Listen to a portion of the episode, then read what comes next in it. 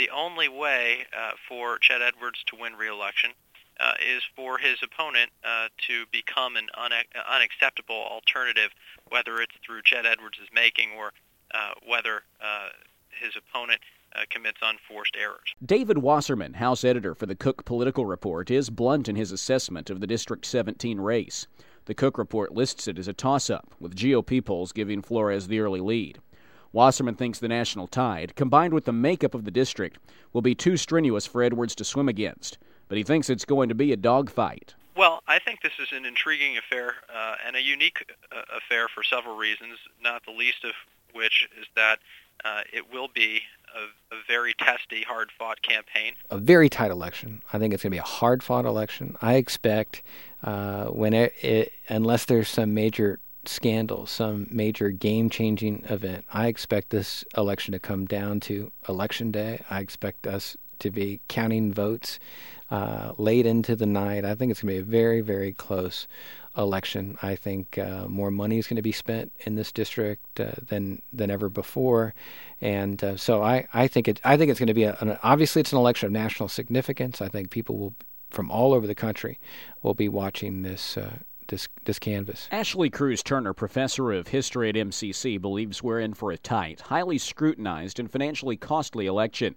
He says it's a time of supreme vulnerability for Chet Edwards, who he believes is in for the fight of his career. Given the overwhelming Republican presidential vote in the district, it's an encouraging sign for Flores.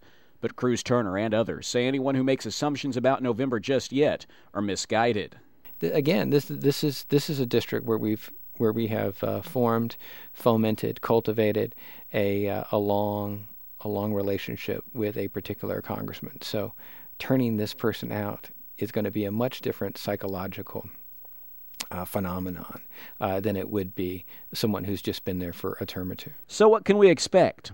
Cruz Turner believes that Edwards' endorsement of President Obama and subsequent praise received from Nancy Pelosi will hurt him in the district, and we can probably expect to see a lot of videos reminding voters of these ties. I think we can guarantee that we're going to see the tape of uh, Chet Edwards making that announcement in February of 2008 on um, that candidate Obama, candidate Obama was the man to make the changes that we all needed. I mean, so you you you can't be any closer to these national figures, and uh, so we can expect the Republicans to uh, to hammer at this theme uh, over and over. We're gonna we're gonna see a lot of that by the time we finally get to the election. And what might Edwards do to counter this? When it gets to be about Chet Edwards, Nancy Pelosi, and Barack Obama, that's bad. But it, when it's about Chet Edwards, the fellow we've known for 20 years, versus Bill Flores, who's he, I, I think that's probably mm-hmm. good. Now, I also, there has to be, the, the Edwards campaign has to raise Bill Flores' negatives. Um, he, he can't stay neutral. There's got to be, there's got to be some things to, uh, to hook on uh, to Bill Flores to, to, to weigh him down. So brace yourselves for ads, charges, and countercharges. Nationally, it's a fascinating story.